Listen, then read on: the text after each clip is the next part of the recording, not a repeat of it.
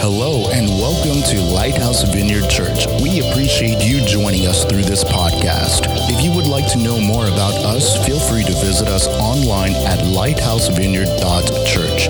Thank you once again for joining us and enjoy the message. Ushers, can you guys come up and collect the cards real quick? Hi, everyone. My name is Clint Schwartz. I'm the lead pastor here. Thanks for being here today. Really glad to see everyone. I did want to give a report. So last week we had a special building fund offering as we're planning for the future, future expansion down the road. We we have plenty of room now, I believe, since we went to two services.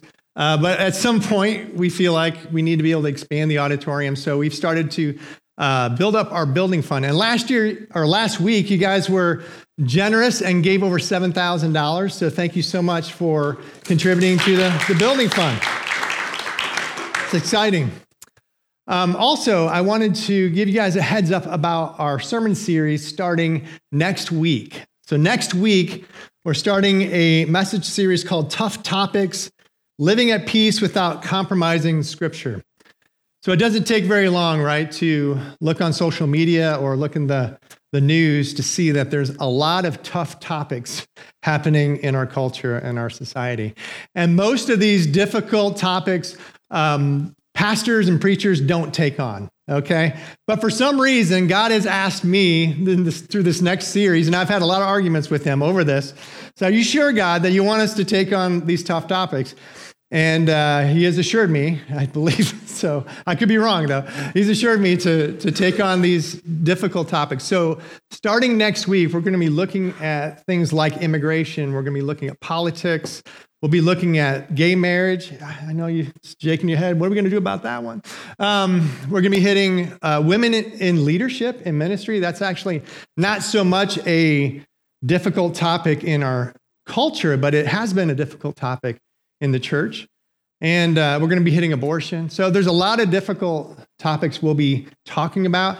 And the plan for the series is to take a look at why this is a difficult topic. So we're going to kind of look at both sides of the argument. And then we're going to look at scripture and see what scripture says. And then at the end, we're going to try to figure out how can we live at peace when we have a lot of people around us who disagree with scripture. That's going to be the, the basics of the, the sermon series. So if you would, be praying for me as we start to put this series together. But we're kicking it off next Sunday, so it'd be a great time to come back and uh, participate in that message series. But today we are finishing up our message series called The Final Countdown Remembering Jesus' Last Days. And it's been a message series focused on the week between Palm Sunday and Easter Sunday and what happened with Jesus. Who did he talk to? Where did he spend his time? And if you missed any of those messages, you can check them all out online. They're on our website, lighthousevineyard.church, and you can or you can subscribe to the podcast. But today, I've been really looking forward to today because today we get to talk about Jesus' resurrection. It's Easter Sunday, and we're going to talk about the story of Jesus' resurrection. So you can turn in your Bibles, if you would like, to Luke chapter 24. We'll also have it up on the screen as well. so I'm going to uh, kind of summarize the story for you, though, um, coming into this scripture. So let's back up to Good Friday. At about three o'clock on Good Friday, Jesus breathes his last breath and he dies on the cross. So at that time, there's an earthquake, and the curtain that separates the Holy of Holies from the rest of the temple is torn in two, which just symbolizes that there is now a bridge between us and God. And then check this out many holy people rose from the dead, came out of their graves, and wandered into town. Wouldn't that be kind of strange? But that was happening all on Good Friday. Now, Joseph of Arimathea was a rich man, kind of a, a secret follower of Jesus. And so he went to Pilate and asked for Jesus' body because he wanted to give Jesus a proper burial. Pilate agrees, and so him and Nicodemus take Jesus' body down off the cross. I don't know how they did that. I don't know if they pulled the nails out or if they pulled his hands through. I just can't even imagine what that was like. But they took Jesus' body down from the cross and then they anointed it and with perfumes and wrapped it up in cloths. Now it was getting close to evening, and the Sabbath begins in the Jewish culture on Friday night at sunset till Saturday night at sunset. So they needed to finish this up before dark. And so they found a tomb nearby, a, a new tomb, and uh, they laid Jesus' body in that tomb, put a rock in front of it, and that was it. Now, the next day, the Pharisees approached Pilate. I mean, Pilate's probably getting tired of all of these people coming to him over this dead man, you know, Jesus. And they said, his disciples might come and rob the tomb and take Jesus' body out because Jesus had predicted that he was going to rise again. So he had made it pretty public that his plan was to die and come back to life.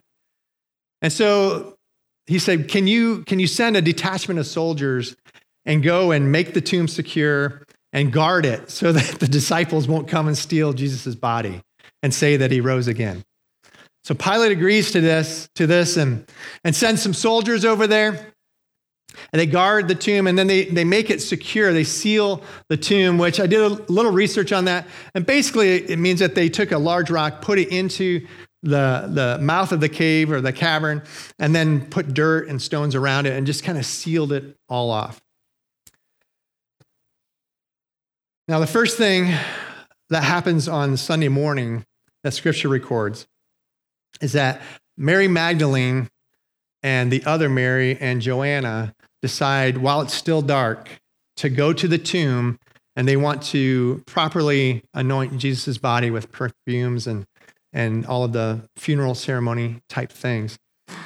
And on their way, they're having the conversation. They're saying, Well, what are we going to do when we get there? There's a big rock in front of it. How are we going to move this rock?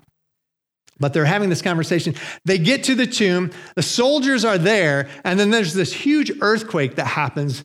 And an angel shows up, pushes the stone away, and then sits on the rock.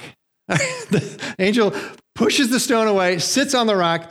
And I love this that it mess, uh, the, the scripture records that the guards were so afraid that they shook and became like dead men. So it must have been a pretty big deal. You know, the, the guards, I don't know what that means to shake and become like dead men, but they weren't in the picture anymore. They were just kind of out of the out of the way. And the, the angel starts to talk to the women and says, Hey, he's not here. He's risen just like he said. Now go and tell the disciples. So they run off, tell the disciples. The disciples, of course, don't believe it. I mean, can you believe this? Really? Jesus had told them multiple times, I'm going to die, I'm going to rise again. The ladies come and say, He's not here. And they tell the disciples, they don't believe it. They have to run out and look in the tomb for themselves. And, and they come back and they're just wondering what this all means. So then there's a couple of uh, guys that are on their way to Emmaus, another town nearby, and Jesus comes along and starts talking to them. And he reveals himself to them and, and disappears. And so those guys run back to the disciples. And they are saying, We saw Jesus. We talked to Jesus. He's alive. And they're still perplexed at that point. And that's where we're going to pick up the scripture in Luke chapter 24, verse 36. While they, the disciples, were still talking about this, Jesus himself stood among them and said to them, Peace be with you. They were startled and frightened, thinking they saw a ghost. He said to them, Why are you troubled? And why do doubts rise in your minds? Look at my hands and my feet. It is I myself. Touch me and see. A ghost does not have flesh and bones, as you see I have. When he had said this, he showed them his hands and feet. And while they still did not believe it because of joy and amazement, he asked them, Do you have anything here to eat? They gave him a piece of broiled fish, and he took it and ate it in their presence. He said to them, This is what I told you while I was still with you. Everything must be fulfilled that is written about me in the, in the law of Moses, the prophets, and the Psalms. Then he opened their minds so they could understand the scriptures.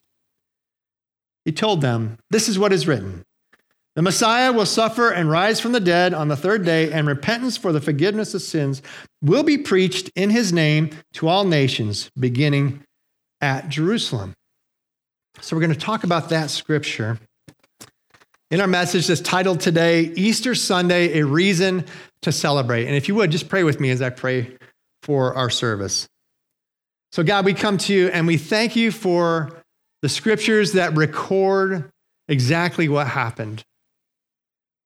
And so, Lord, I pray that you would open up our minds to be able to understand what you want to speak to us today. We invite you, Holy Spirit, to come and minister to our hearts. It's in Jesus' name we pray. Amen. Amen. Okay, so you have a handout, and you can fill this in if you would like. You don't have to, but I have a few fill ins for you. A couple of observations from the resurrection story. First of all, Jesus was fully alive again in human form. Jesus was fully alive again in human form. So let me speak to this for a little bit. So first of all, Jesus was completely dead. We have if we believe that he was alive, we have to start with the fact that he was completely dead. And I don't know about you, but over my lifetime, I've had a few doubts about that. I'm like, was Jesus really dead? I mean, did they just take him down from the cross a little early and he still was alive? And the reason I've had some of these doubts is because of things like Captain America, the Winter Soldier. Anyone seen the movie? Two of us. Yeah, all right. There's the three. All right. So, director Nick Fury, played by Samuel Jackson, in this movie is killed. In fact, he's on the, the surgical table and they're watching, and the heart rate monitor is going, and then pretty soon it flatlines. They call him dead, right? And then they, they, they clean him up, and the other guys come over and say goodbye to him, and he's just gone. But then later on the movie, he's alive. And they're like, wow, we saw you die. How can you still be alive? And, and it's this magical drug that he took. You know, they put it into his heart and it slowed his heart down to one beat per minute. And so it looked like he was dead, but it was just a fake and he was really alive. And so I'm wondering, well, when they put that sponge up on Jesus' lips, was it that magical drug? You know, was he, was he really like, did his heart rate just slow? No, he was dead. He was really, really dead. His heart stopped beating. His lungs stopped breathing. Blood stopped flowing through his veins. There was no brain activity. His body was completely 100% dead. And if there was ever any question to this, while he was dead on the cross, the soldiers came and pierced his side, and blood and water flowed out of his cavity here within his body, right there, flowed out. On Good Friday, we, we read through what probably happened to his body physically. And because of the stress and the strain and the trauma of crucifixion, there's a good chance that his heart actually hemorrhaged and broke apart in his chest. And that's, that would account for the blood and water that flowed out of his side. He was gone. So if we believe that he was fully dead, well, he was again fully alive in human form.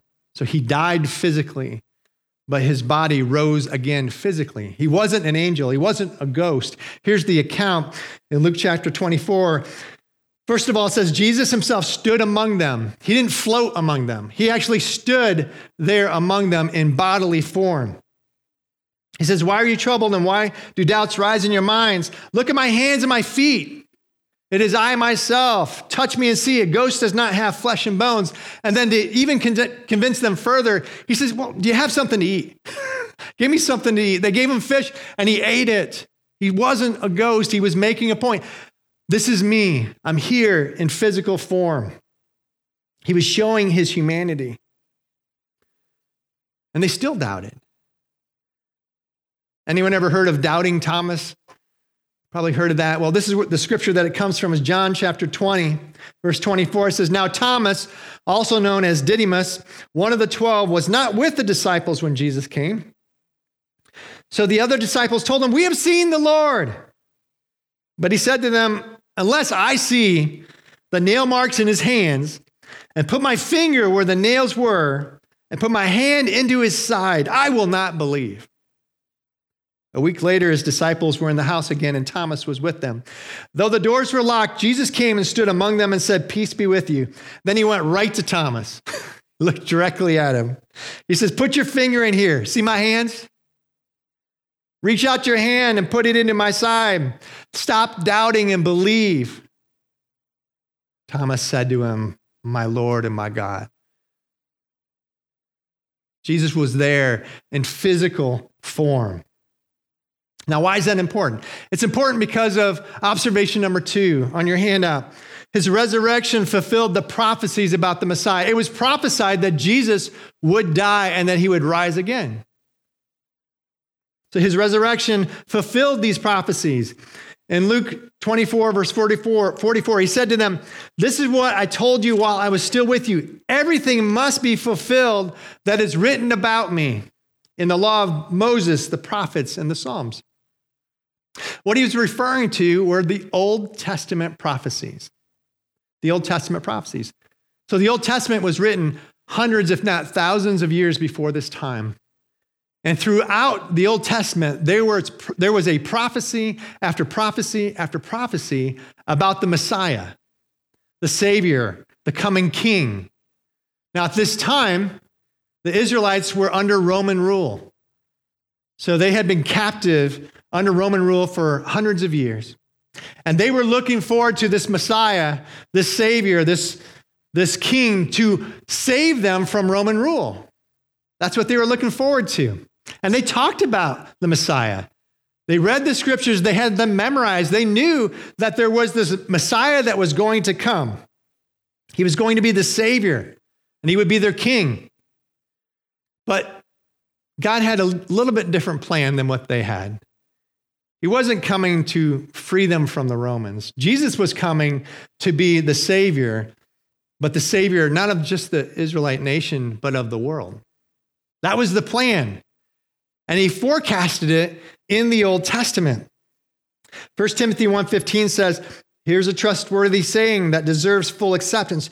Christ Jesus came into the world to save sinners. Not to save people from Roman rule, to save sinners. God understood that there was a gap between him and humanity. In God's presence, there can only be perfection. And what we had is a whole bunch of sinners. And so they had all these sinners, and Jesus came to bridge that gap. So, what I want to do is, I want to go through just eight of these Old Testament prophecies. These are on your handout, and talk about how Jesus fulfilled each one of these. So the first one is that he was born in Bethlehem. And we know this, right? We know the, the Christmas song, O Little Town of Bethlehem. We know that's where Jesus was born. It comes from the prophecy in Micah 5 2 that says, But you, Bethlehem Ephrathah, though you are small among the clans of Judah, out of you will come for me one who will be who will be ruler over Israel, whose origins are from of old, from ancient times. So that was one of the prophecies about the coming Messiah that he would be born in Bethlehem. There's another prophecy, number two, that says he was born of a virgin. Therefore, the Lord himself will give you a sign. The virgin will conceive and give birth to a son and will call him Emmanuel, which means God with us. That's from the book of Isaiah. And we know that about the Virgin Mary. So Jesus was born to the, the Virgin Mary. That was a fulfillment of Old Testament prophecy. Number three is that he would enter Jerusalem triumphantly. This comes from the book of Zechariah. Rejoice greatly, daughter Zion. Shout, daughter Jerusalem. See, your king comes to you, righteous and victorious, lowly and riding on a donkey, on a colt, the foal of a donkey. And that's how Jesus came into Jerusalem on Palm Sunday. He came in on a colt, on the foal of a donkey, in a triumphant procession. But not, not only that, we knew that he would come in triumphantly, but we also knew that he would be rejected.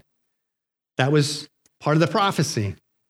Isaiah 53 says, He was despised and rejected by mankind, a man of suffering and familiar with pain. Like one from whom people hide their faces, he was despised, and he held him in, and we held him in low esteem. This happened when he was on the cross. People made fun of him and scoffed at him and turned away from him while he was hanging on the cross. Number five is we knew that he would be betrayed by a friend. Psalms 41 9 says, Even my close friend, someone I trusted, one whom shared my bread, has turned against me. And we know this is Judas. Judas betrayed Jesus. It was part of the prophecies. We knew that he would be silent before his accusers. Isaiah 53 7 says, He was oppressed and afflicted, yet he did not open his mouth.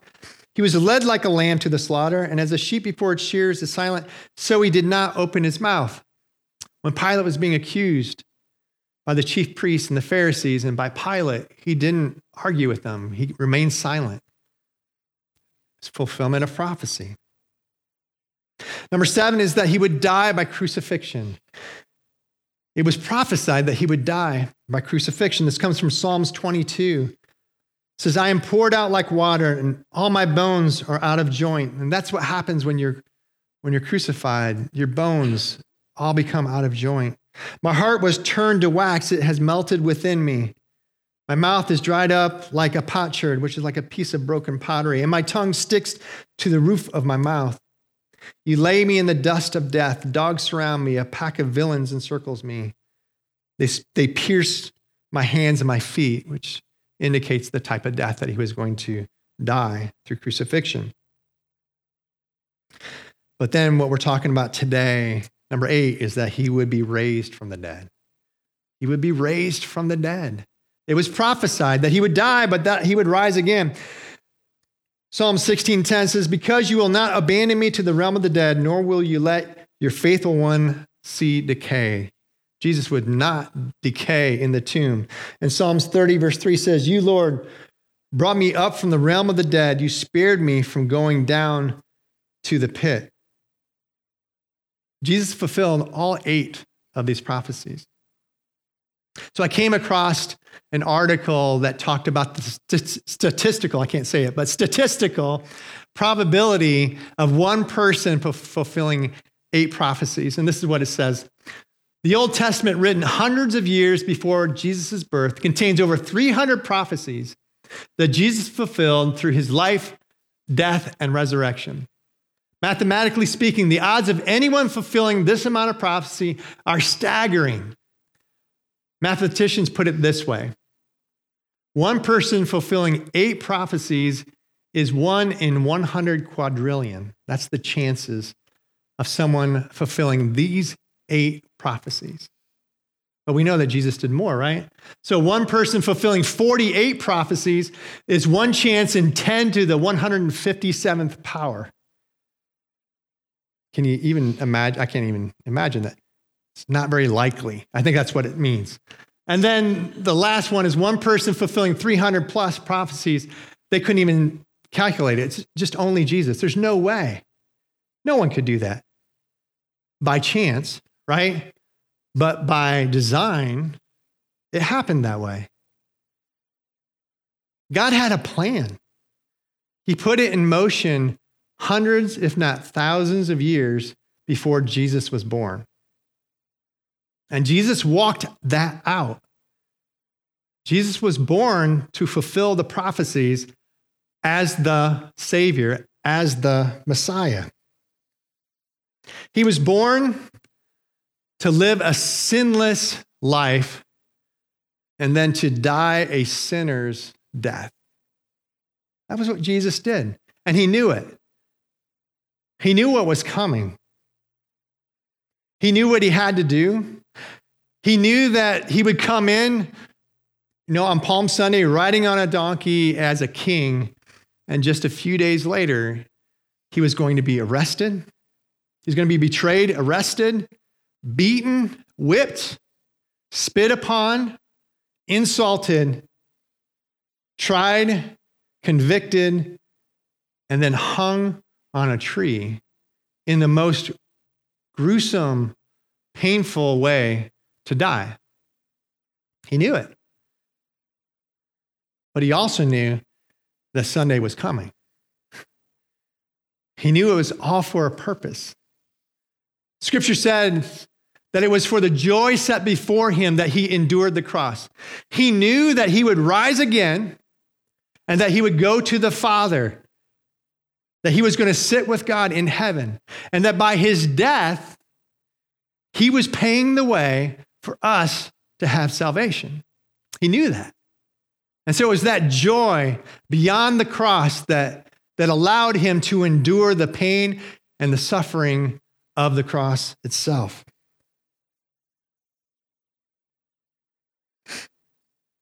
When his disciples asked him, How do we get to heaven? How do we go to the Father as well? Because Jesus had said, I'm, This is all going to happen, and I'm going to end up going to, to the Father. He said in John 14, 6, I am the way, the truth, and the life. No one comes to the Father except through me. He also knew his position, that he was the one and only Savior of the world. There was no other way. He knew it, he declared it.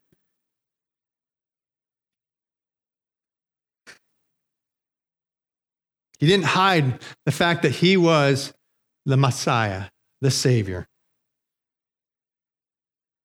Jesus is our way to heaven.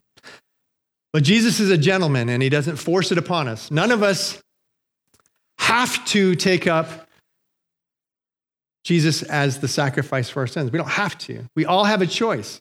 We all have a choice to believe that Jesus really died, that he rose again, that he lived, that he died, he rose again, that he paid for our sins, that these prophecies are true. Even with 300 of them, I'm convinced of it. But I'm not going to stand here and, and really argue with you about it. It is what it is because I know that it just takes faith. And for some of us, we might think, well, if, if, if I saw Jesus here with me, if I saw him perform the miracles, then maybe, maybe then I would be easier to believe. Well, you know, thousands of people in Jesus' time saw that and still did not believe. It's, it's a personal thing. Where there's a chance for faith, there is always room for doubt. Each of us has to make the decision for ourselves. But one thing that we cannot do, we cannot believe that Jesus was just a good guy. We can't believe that he was just a good guy. C.S. Lewis puts it this way Jesus Christ was either a liar, a lunatic, or he was who he said he was. He said he was the Son of God, that he was the Savior of the world. So he was either lying about it or he believed it and he was just nuts, you know, just crazy. Or perhaps, perhaps, he really is who he said he is. So on this Easter Sunday, where the world is talking about Jesus as the Savior, that he has risen again, that's the decision that we each have to make. Did he really live 2,000 years ago? Did he really fulfill all of those prophecies? Did he really die on the cross? And did he really live again? That's, that's the decision we each have to make. So I'm going to invite the worship team to come back up here.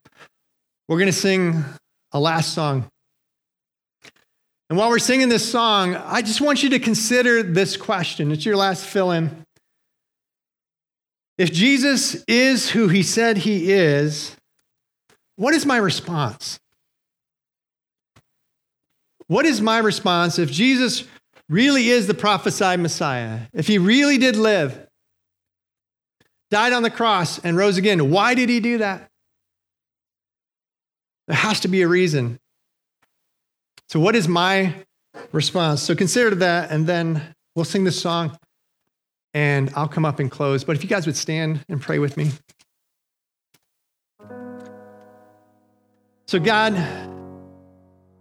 we invite your Holy Spirit to come and speak to each one of us, Lord.